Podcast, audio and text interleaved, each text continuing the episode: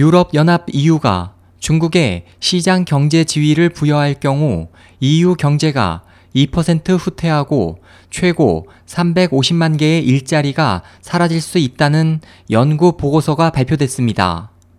유럽 제조업 협회 연합은 18일 발표한 보고서에서 EU가 중국에 시장 경제 지위를 부여할 경우 중국의 무역 공세에 대한 방어막이 제거돼 중국 상품이 유럽 시장으로 빠르게 침투할 것이라며 EU의 중국 제품 수입이 25%에서 50% 증가할 것이라고 경고했습니다.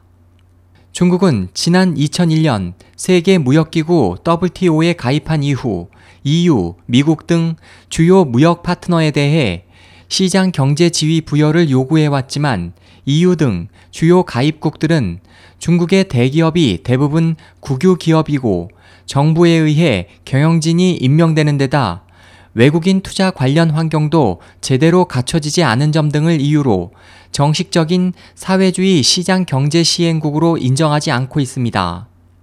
하지만 이들 회원국들은 늦어도 2016년 말까지 중국에 대해 시장 경제 지위 부여 여부를 결정해야 합니다.